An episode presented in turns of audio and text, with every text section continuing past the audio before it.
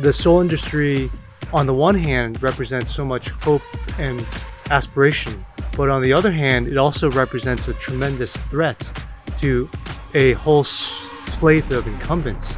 And so they're not, you know, going to just give up their business models, call it the utilities, the fossil fuel industry in general.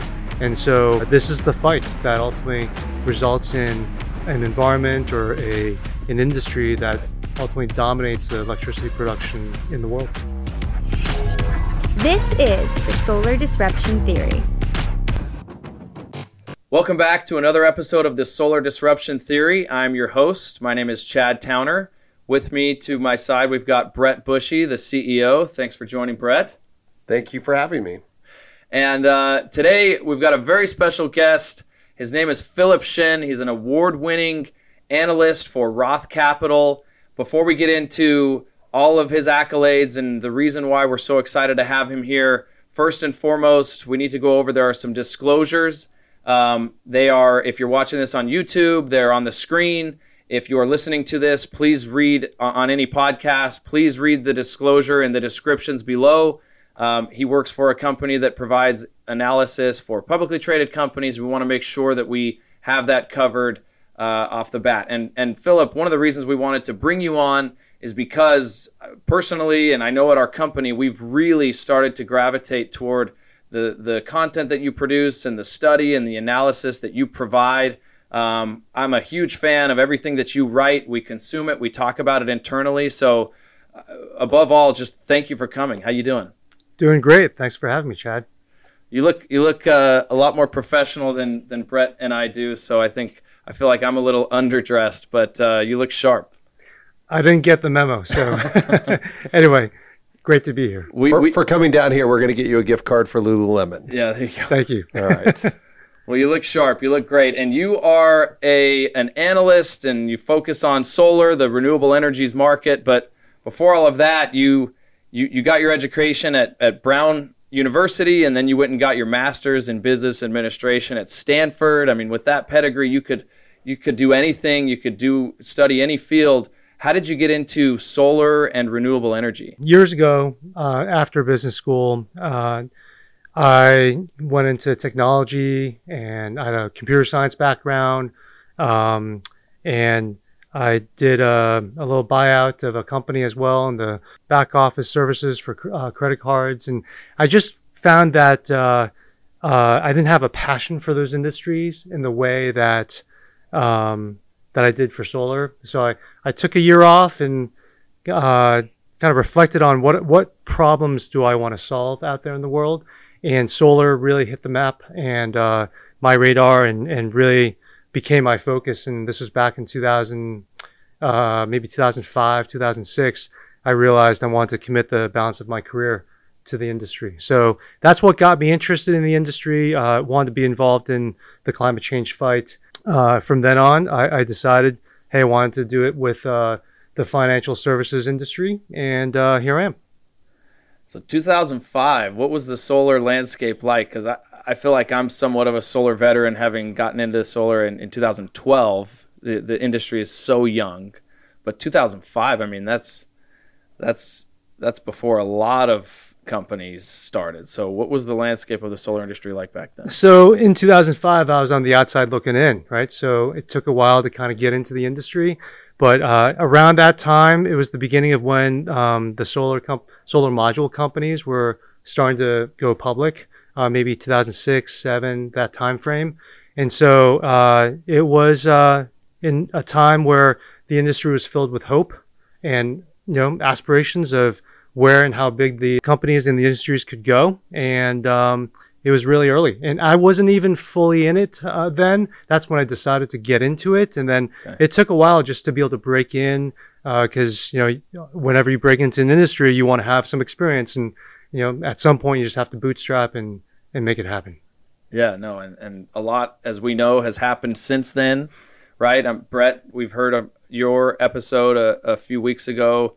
Similar kind of, you know, you took a look, a step back, and said, "I want to, I want to get involved in an industry where I can be proud of what I do," and so that that kind of sounded pretty similar the way the way you joined solar as well. Yes, but there's a big difference because he was in a decade earlier. and I have to ask you, like, how did you even have faith or hope that it would work? Because back then, it's got to be just environmentalists and doomsday preppers because the cost of solar, all right, I mean, the cost of modules are probably more back then than what it costs to get a fully installed system today. It was crazy expensive back then. Yeah, so it's uh, at some point um, we have to think through where we were going with carbon dioxide and climate change. And I had this feeling that it wasn't going to stop and, and we were going to continue to have um, the need to uh, address that problem with renewables. Now, to serve and address climate change, you really need um, a variety of solutions, and solar and renewables is just one part of it. But I do think it's an important part. And so, to answer your question, Brett, you know, it just was uh, something that I knew in um, my gut that that was the right thing for me to be a part of. And uh, over my career and in, in my time, I've realized some of those sometimes the best decisions are made with a gut feeling that feels right. Like, it, and so it just felt right for me, and uh, for to be in that industry and to serve the industry in that way. Did you see though the economies of scale? Like, could you've ever dreamed that the cost of modules and the cost of the installation would come down so much over the last 17 years? Like, that's the thing is because you couldn't create savings for a customer back in 2005 or 6 or 7 or 8 or 9 right so there was a leap of faith there and just a recognition that you know at some point you know the cost of uh, solar would come down and because it was you know silicon and uh, we don't you know it's not moore's law per se there is a steady cost structure reduction and you could start to see the beginnings of that and if you extrapolated out uh, you could get to some numbers that became more appealing.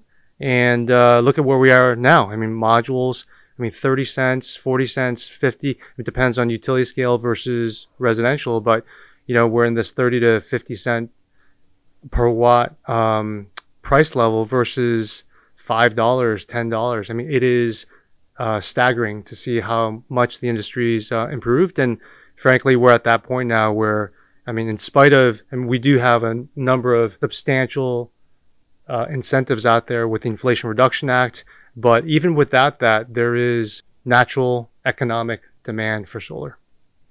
One other question is, uh, you know, the one seminal event for me was um, I had a lot of crazy events happened in my life that kind of led me to solar, but what really triggered me was watching an inconvenient truth. Mm-hmm. Um, I'm a lifelong Republican, and I remember going, I'm not really going to spend 90 minutes of my life listening to Al Gore talk about climate change, but it truly changed my life. And when I saw the numbers, and I'm like, this is what I was meant to do. Everything in my business career had led me to this point to make an investment into solar. And that's what I did. And I immediately hired a consultant and started looking for an EPC. And that was back in the first quarter of 2015. I just, the faith that you had 10 years earlier is amazing because I didn't see it till 2015. Yeah. Uh, and An Inconvenient Truth came out earlier than that. Yes. Uh, and much earlier than that. And I do, you know, uh, I, I want to like say six or seven. Yeah, I want to say six or seven. And, and that was also an inspirational film for me as well. Uh, so, you know, at that time, you know, that really just crystallized a lot of what um, people were talking about, and ultimately galvanized a lot of uh, energy and um, and hope around uh, what the potential solutions could be. That's so cool to hear that story because I that's it had the same impact on me. Mm. What a convenient coincidence! That's crazy. All right, so talking about module supply and cost, you mentioned you know how they used to be so much higher then they've come down significantly over the past year. They've gone back up obviously not to the prices that they used to be but it's had a major disruption in the industry. Um, the IRA has come out and and will have its impact on module supply and and what manufacturers do. What would you say the outlook uh, looks like for modules in general pricing capacity quantity uh, globally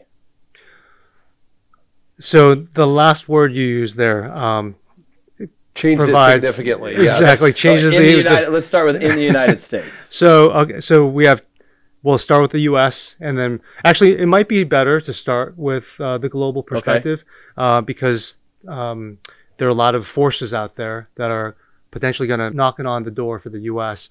Um, so globally, uh, we're looking at um, pricing uh, starting to decline.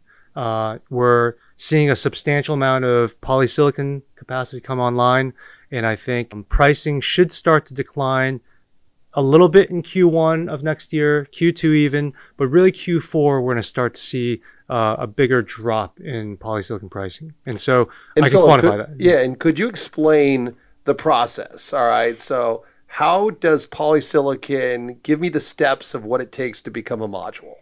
Sure. Uh, so the absolute raw material is quartzite. Uh, you refine that into something called uh, metallurgical grade silicon. So that's 98.5% pure silicon.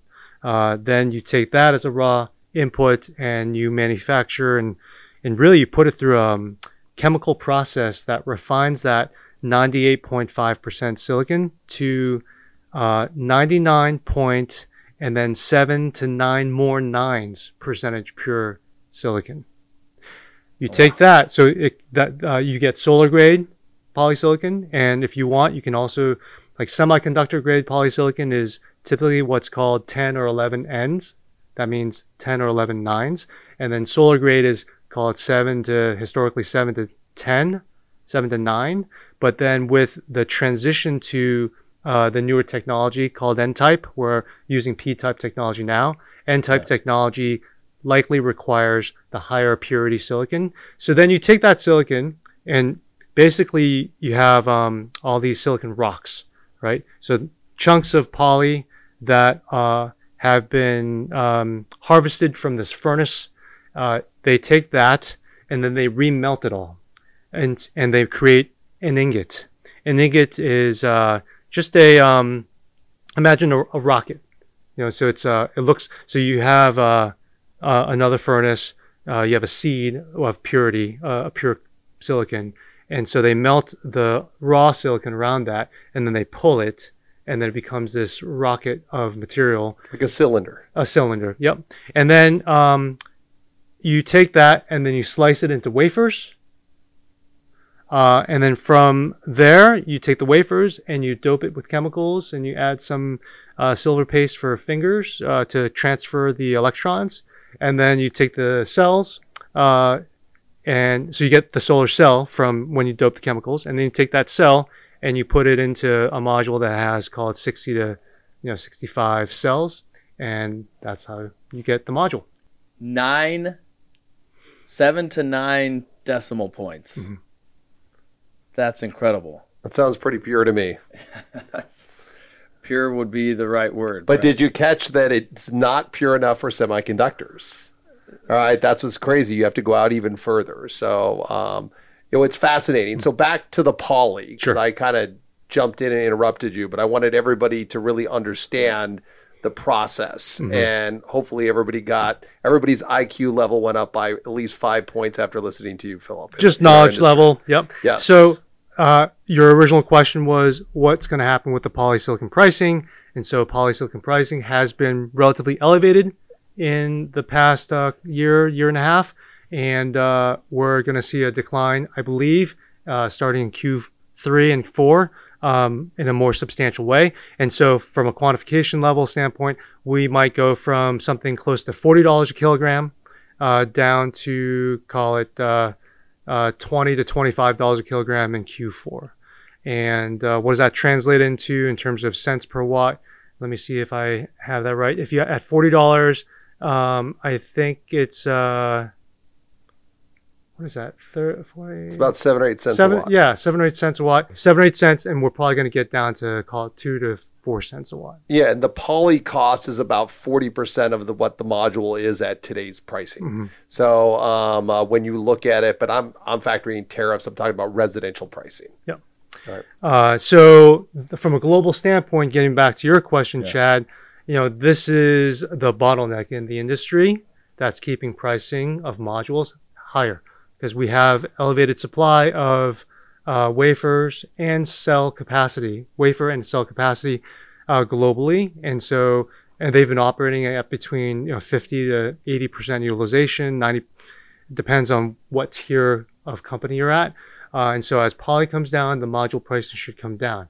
Now, here in the U.S., coming to the other part of your question, you know, we probably won't see that kind of a substantial drop in pricing um, in modules uh, because we have a protectionist environment now with a number of tariffs and um, uh, incentives also to bring manufacturing back to the U.S. Inside the United States, you're saying that that module pricing likely won't come down as drastically as it will in other countries because we have things like the tariffs and then the Auxin petition or the potential threat of something like that where we're where we're charging tariffs on countries that are manufacturing panels.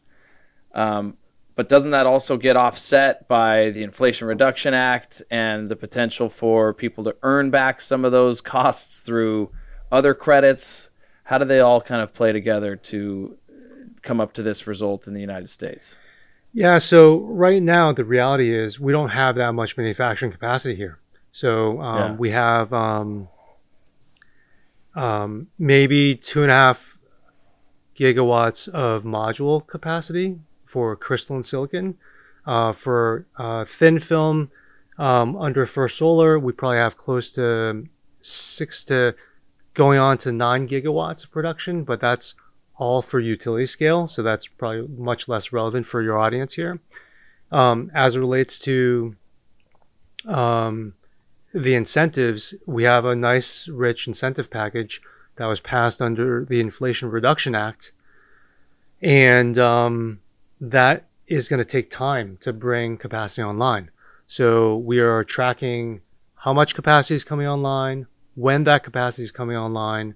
Um, and my guess is, you know, there's aspirationally as much as 25 gigawatts of crystalline silicon cell capacity that that's wanted to get online by 2025. But with all these delays for transformers that are required for the solar cell uh, fabs, we probably will get a fraction of that, maybe 60, 70%. So it takes time to ramp that up. Now, on the flip side, you know, we don't have this production, right, for 22, 23, much of 24. You know, we'll start to see some production ramp, but not that much. Um, on the flip side, we have a tremendous number of uh, tariffs that are in place. Um, the Section 201, the Section 301. In 2012, we had a uh, an anti-dumping countervailing duty case. Uh, we have a recent new potential tariff, Chad, that you were referring to.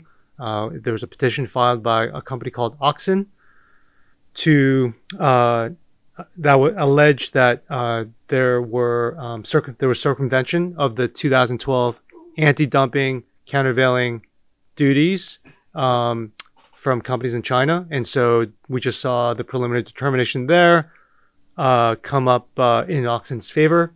The bottom line here is uh, we haven't even quantified what all that means and so forth, but there's a lot of barriers to try to bring manufacturing back in the U.S. But barriers alone are, are not enough. With the Inflation Reduction Act uh, passed uh, by the Biden administration, we can now start to see some ramp up. But we have this bridge of two to two-ish years, two and a half years that need to that we need to see get us there. And as a result of all that, in spite of the global um, capacity ramping up of poly and, and oversupply and the other segments of this module manufacturing uh, value chain, um, we will likely have uh, higher prices here in the U.S. for the foreseeable future. Yeah. Brett, you've been talking about this anti-circumvent. Is that a term that people are going to start using or hearing a lot more? Is anti-circ? Is this a is this a real threat to supply chain and, and pricing overall for us? Yes, it, it is. But, you know, depending on, I'd love to hear Philip's take. And, you know, just recently we just had uh, the preliminary results. And, you know, I've heard some people say it's positive, some people say it's negative, some people are not really sure. I'd love to get your take on what just happened from an anti circ perspective. So the Department of Commerce um, issued their preliminary determination uh, finding uh, circumvention of the 2012 anti-dumping and countervailing duty tariffs. Uh, there were four companies named specifically that were in uh, that were deemed to be circumventing. Um, they were Trina, Vina, and two others I can't think of right now. I think New, nope. So two others, and then there are four that were deemed not to be circumventing. Uh, Jinko, um, New East New East, Boviet, and uh, there was a fourth one. Which one was it? Um, I can't think of it right now. And so everybody knows Vina is Longi. Yes. Vina is the manufacturing plant. I believe it's in Vietnam, but that is Longi. And a lot of people go, I thought Longi was kind of the target. Vina Solar is Longi. So just so The fourth everybody one I just remembered. It's Hanwha. Qcell, So yes. the reason why some people are saying it's not as bad as expected is because we got two major, actually three major players uh, that basically have an exemption, and so Jinko has upwards of seven to maybe 10 gigawatts of capacity. Uh, Hanwha has a substantial amount of capacity. Uh, Boviet likewise, and so that's the the good news. Uh, the bad news in the uh, preliminary determination, and we're not final yet, and there's some next steps we can talk about as well. Um, but um, the bad news is anybody who's not covered by this, but you know, a non-respondent uh, manufacturer, um, uh, meaning those who were not a part of these eight companies, uh, either they are subjected to the their tariffs, assuming that they were identified specifically for that company from the 2012 anti-dump ADCVD, or they're subjected to a 254% tariff. And Either so one's catastrophic. It's the latter because most of those companies were probably not around during 2012, and so most of the rest of the industry is subjected to that 254%. So that's why I think some people are saying it's good and some people are saying it's not as bad. But that is only manufacturers in the four countries that have been focused on. Everything outside of that is okay, correct? That's right. And if you make a wafer outside of China and you can show that it doesn't come from China, uh, then you are also out of this case as well. yes. And what are those four countries, just so everybody knows, that all of our listeners know? Uh, Cambodia, Vietnam, Malaysia, and uh, Thailand. Got it. So, and that's really, really important is that, you know, we have tried to focus on companies outside of those four countries for this very reason. This has been incredibly disruptive. And a lot of people just want to know, like, and, and, and I do want to know. So, as soon as these macro events happened, we saw increases of panels go up by 20, 30, 40% in literally like a day or 48 hours but yet we get the two year moratorium from the administration and nothing happened. There was no decrease. We didn't get the same decrease, and the prices still stayed up here. We're starting to see a little softening, but everybody wants to know when our panel pricing going to come down because a lot that was huge relief that the administration did, but you just didn't see it go down as much as we all would have liked. So, like you, I'm starting to hear and see the potential for some module price decreases in residential solar um, starting next year. Uh, you know, just before I came up here to visit you guys, I met with a distributor, um, and you know, they're talking about how there's just a little bit of too much inventory. Uh, we're not at that point yet where uh, the prices are f- coming down substantially, but you combine that situation with a softening of demand as a result of the rising rate environment that we've seen. Uh, there are a lot of installers out there that only have sold loans and have not had a lease product uh, or much cash sales to lean on. Um, and as a result, you know, after the third, fourth, fifth, sixth, seventh, you know, price increase coming from the big four uh, loan companies, Mosaic, uh, GoodLeap actually won, Mosaic, uh, Sunlight, and Fifth Third with dividend. um, now, it's starting to impact the way the sales people are able to sell, uh, and and it's slowing things down. So between that softening of demand, which I have been writing about for the past month or so in Q1 and Q2 of next year, and it's still um, uh, to for the jury to decide what is it, what kind of growth do we see in Q1 and 2 for the industry? Are we up 10%? Are we down 10%? You know, keep in mind the original expectation for demand uh, for all of 23 was call 25, 30 plus percent. It was still up until about September, right after SPI is when things started to kind of slow down. And so with that, Brett, uh, of that demand starting to decrease and then maybe some of the supply building up, my guess is we may get some modest uh, module price relief. Yeah. Three months ago, I was 30 plus percent in 2023. Take it to the bank. Mm-hmm. And uh, the velocity of the increase in capital costs, a lot of people don't realize this. A lot of people go, oh, back in the 70s or 80s, we had higher interest rates than today, but that took over a long period of time. It never happened this fast. And it has created all kinds of challenges in the marketplace. I mean, think about it. A lot of times, if you're a loan company, you're keeping them on your warehouse line, your balance sheet, then you've got to package them up and turn around and sell them. The increases have happened so fast, you almost would have to sell them at a loss. And I've never seen anything like that. We've seen the cost of solar go up by 20% in the last 60 days from a capital cost perspective. Now, if you're paying cash, doesn't affect you. But that is just a fraction of your purchase customers. Only 7% of our customers purchase with cash. Mm-hmm. The other 93% that purchase, um, they do it with a loan. So that is just created major headwinds. And I think people are, are just underestimating it. I, you know, I heard, you know, Badri, the CEO mm-hmm. of Enphase, talking about like they haven't seen a decline in demand. Um, it's absolutely going to be headwinds into 2023. Mm-hmm. And as long as they stay up this high, it's going to be really difficult to create first year cost savings in a lot of states that have grown exponentially, like Texas and Florida, and markets like for us, Arkansas and Idaho, where you're competing against 10, 11, 12, 15 cent power. It's hard when you add a dollar a watt in terms of increased costs. So I think people are really underestimating the impact of it. Um, but I'm very thankful that we're one of those companies that do have a PPA. And we've seen a major shift, and we've talked about this offline, is that we are seeing, um, you know, we're up to 45% of all of our sales are PPAs. Mm-hmm. That was only 18% this summer. Mm-hmm. That is a massive shift in the last 90 days. And I think it could go as high as 50% or maybe even as high as 60%.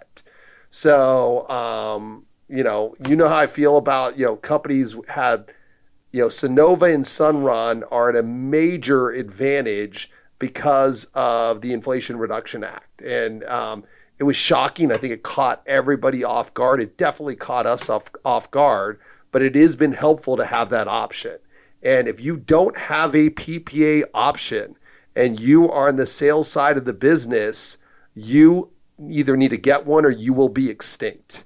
And that's another big problem that I have in this industry is you should always have both options. So many salespeople or ins- installers sell one or the other. That is ridiculous. All right. If a customer literally doesn't have an appetite for the tax credit, you should have a PPA. You should be asking the customer five questions and decide whether you what, what what's in their best interest. Is it a PPA or is it a purchase? And now with the Inflation Reduction Act, the economics are so much different. All right. And will continue to be different unless there's any changes in the IRA, which we don't expect that to happen. But as of right now, there's a significant advantage. So if you don't know how to sell a PPA, you need to figure it out real quick. Absolutely. It's, um, you know, the, the loan players have been making hay for a long time. You know, this industry really started and was pioneered by the likes of SolarCity and Sunrun um, a decade ago, and they created this market using leases and PPAs.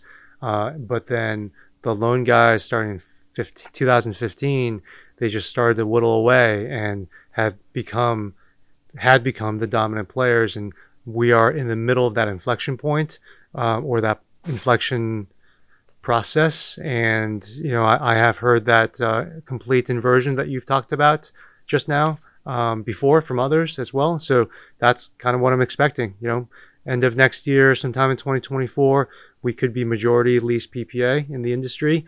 And again, to echo what Brett is saying, uh, find that option for yourself. And that's why I think also this, um, uh, we're going to see the slowdown in Q1 and 2 because it takes time to adjust and then be able to meet the standards, which frankly are probably higher with the lease and PPA partners like a Sunrun or Sunnova um, than perhaps some of the loan players. And so you have to go through that approval process, change and update your process and procedures, and and then you can come back online and more aggressively sell the lease. And then this is a behavioral shift as well, because a, lot of people have asked, well, shouldn't the rising rate environment also impact leases? The answer is yes, but you have more. You have another um, element in the capital stack, uh, which is a tax equity partner to provide capital. So you're not just relying on the consumer's own credit and, and ability to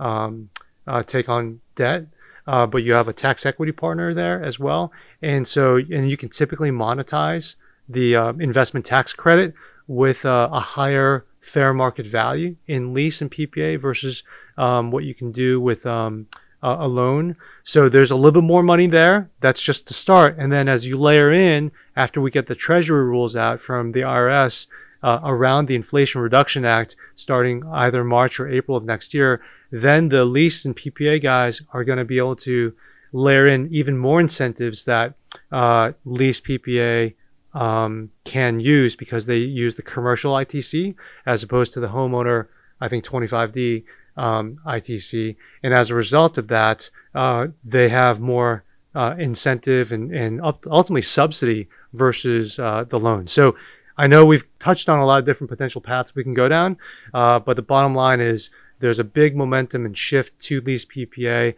We're likely going to see a slowdown in momentum in Q1 and Q2 for the overall industry, but eventually the, the industry will figure it out. They'll adapt and adjust, and we'll get back to uh, some nice growth in the back half. And I want to hit on something. I want to try to put it into numbers. So um, I've read before that you believe when all of these stackable.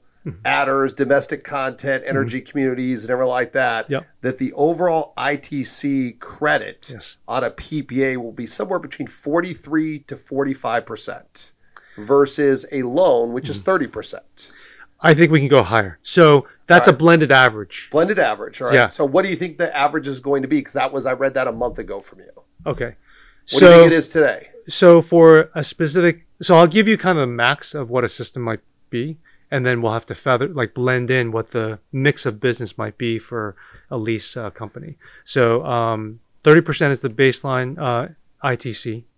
On top of that, you can get a 10% domestic content adder. So you need to have uh, I think uh, 45% of the content needs to be US. And so the IRS will give us rules in March or April around how to meet that threshold. And I think it's just the stuff. It's not the, any of the soft costs. It's just the, it's just the equipment. So it's basically mm-hmm. the inverter. You've got the rail, mm-hmm. maybe BOS, mm-hmm. and you've got the module. So of that, you need to have a combination of inverters or rail, probably just modules, but it needs to be 45%. And essentially, if you're doing a PPA and you're not using that domestic content adder, you're an idiot. So everyone's going to do it. All right. So you're going to get that 10% on pretty much every now, project. There's going to be a trick that Sunrun and Nova use, uh, and that is um, batteries. And so if you have your solar system plus the battery, uh, the battery contribution can count. And mm, there is a power good point. there is a Powerwall out there that is US made and they believe they can count all of it. And so, you know, let's say the typical system is 30 grand. uh, solar only, and then you add a battery for ten grand. That's forty. The battery could be what ten thousand dollars, and well, we just talked about it, it's ten thousand. So that's um, twenty five percent, but that's a big chunk of that overall. Uh, you could probably get up to 30% allocation with the Powerwall. I mean, you can, with labor and everything like that, you're easily talking twelve to $14,000. yeah. Well, obviously, labor doesn't count in this calculation. I thought it did. It's just equipment. I well to account for the domestic content. My understanding, and I'm not looking at the I think actual right. code. I think it is just the equipment. So, so that's the domestic content adder. So you go from 30% to 40% if you can hit that 45% um, threshold, and eventually that's the the first few years, but that eventually goes up, I believe, to 55% content required. The second um, ITC adder is another 10%, and that's the energy community adder. And so if you're in a um, community that has had a coal mine shut down or uh, maybe a power plant shut down, that's typically one of the qualifications. But there's also some additional uh, language in there that allows you to qualify for this ITC adder if you are in a zip code or some kind of economically defined region that has higher unemployment relative to an average that you're able to compare to. I don't know if it's a, a region or the whole state or something like that, but I, what I do know is that um, some companies have said, like a Sunrun, we we think we already qualify. Our existing book of business, as it stands now, might be able to qualify for one third of that 10%. uh, 10%. One third of our business may qualify for that 10%. 10%, today. which overall is a blend of 3.3 cents. Yep. And so so that's uh, that's the energy community adder. So now we're, we've gone from 30 to 50%. And then there's the third adder, um, which is a low income type adder. Uh, and so I don't remember all the details of this one, but basically um, you have a choice. You can either go for a 10% path or a 20% path. And so uh, there are more de- there will be more definitions and, and criteria that you have to meet. And again, IRS is going to give us uh, more details in, in March or Ap- April. Uh, but if you go to that 20% path, you can go from 50% now to 70%. So there could be some homes literally with a 70% ITC. And the way the language is written today, the loan companies and the homeowners that are borrowing that money from that loan company and, and buying solar and trying, they get a 30% ITC. They cannot get for that. They cannot get that incremental 40%. So if I understand it right, Donald Trump would be eligible for the low income adder. He doesn't make any money. Am I correct in that? I'm sorry. All right. Um, Well, I don't know is the short answer. and and one of the things I just want to just say is that like um, I'm a Republican. I'm obviously not a big Trump fan, but uh, you know, let's give the administration some credit because I cannot believe we've already seen in the last 60 days both Enphase and SolarEdge announce manufacturing facilities here in the U.S. And I've never seen the velocity of really creating manufacturing jobs here in the US. And I believe you're not only going to see module manufacturing, inverter manufacturing, I think you're going to see cell mm-hmm. manufacturing, wafers, and even potentially polysilicon. And what gets me really excited is that what made America the economic powerhouse was the Industrial mm-hmm. Revolution. And I think we have a second chance to really recreate our American economy and become incredibly strong again because so much of that and so many of those jobs are shipped out to Southeast Asia and other parts of the country. And this, I think people are underestimating renewable energy. You even talked about it today, like renewable energy is the answer, but it's not the only answer. But I mean, when you pair it with hydro and wind, I mean, it can be a hundred percent solution. Five years ago, a lot of people didn't believe that. And that's what gets really, really exciting. And people like need to be really proud of being in this industry. And you're somebody that had faith from 2005 and to see now this manufacturing renaissance around what I believe is arguably the industry that can control the world economy over the next hundred years. It is the new oil. I am convinced of it. But yet, so many people don't see it that way yet, but they will.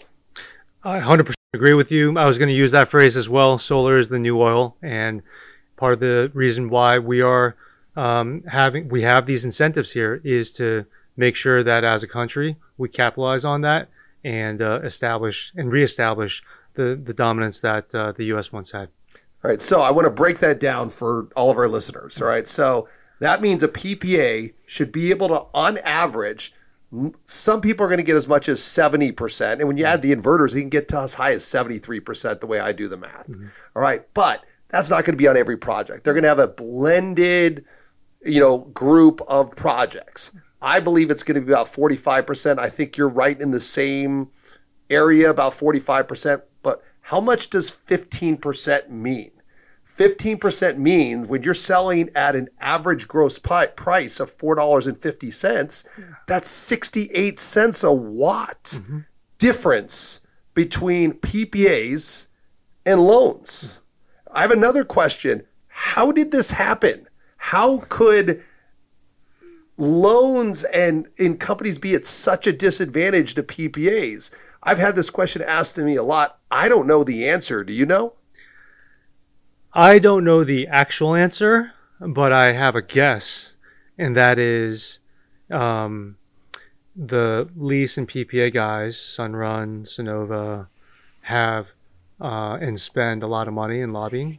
Uh, they're very active with uh, with um, SEIA and ACP in DC, and uh, uh, and my sense is the loan guys may just not have um, spent as much time or money or effort to be in DC and to develop those relationships and ultimately spend millions of dollars. I mean, we should think about how much Sunrun and Sunnova and those guys have spent. I mean, it's millions of dollars annually, and and a lot of people have free ridden that, you know, and uh, and so everybody benefited from that thirty percent. But uh, conveniently, the solar loan ITC is not able to claim uh, those ITC adders. And, you know, there is an effort to maybe try to fix that. And we've written about that, I think.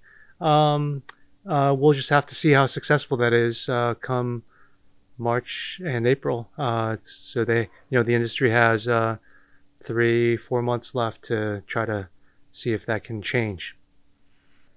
Such a crazy industry. We've got panels going up and then down. We've got tariffs. We've got all these global supply chain issues. And then internally, we've got a new bill that gets passed that makes solar the most attractive business for the next at least decade, right? But then at the same time, it's uh, in the middle of the largest increase of interest rates that this economy's ever seen. Um, I think a lot of that, I, I start to wonder, like, what would our what would things look like right now if it wasn't for the Inflation Reduction Act? Because loans are getting killed right now with the interest rates. Mm-hmm. Thank goodness that we have the PPA, mm-hmm. right? And a lease product that can take advantage of those things. And so just staying level with what they were at before from a pricing standpoint to us is a huge win because we just see dealer fees or interest rates just keep going up on on purchases. And so I, I don't know that we would to your point earlier about supply and demand, we would have a lot less customers today. We'd be looking at going into 2023 with a major decline in customers and sales volume if they didn't have this outlet that is that is the PPA. And so we'll see we'll see what happens with uh, if there's going to be any changes or new guidance on the Inflation Reduction Act.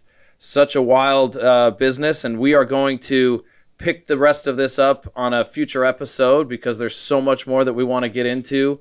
Hopefully, you guys can um, do a little bit more research and dig into everything that Philip is talking about. One last question before we before we cut is if you knew 15 years ago or 17 years ago when you got into the solar industry that these are the types of ups and downs that we'd be experiencing. I mean, the most unpredictable business there is. Um, do you still feel like you made the right choice? Are you glad you dove into solar? 100%.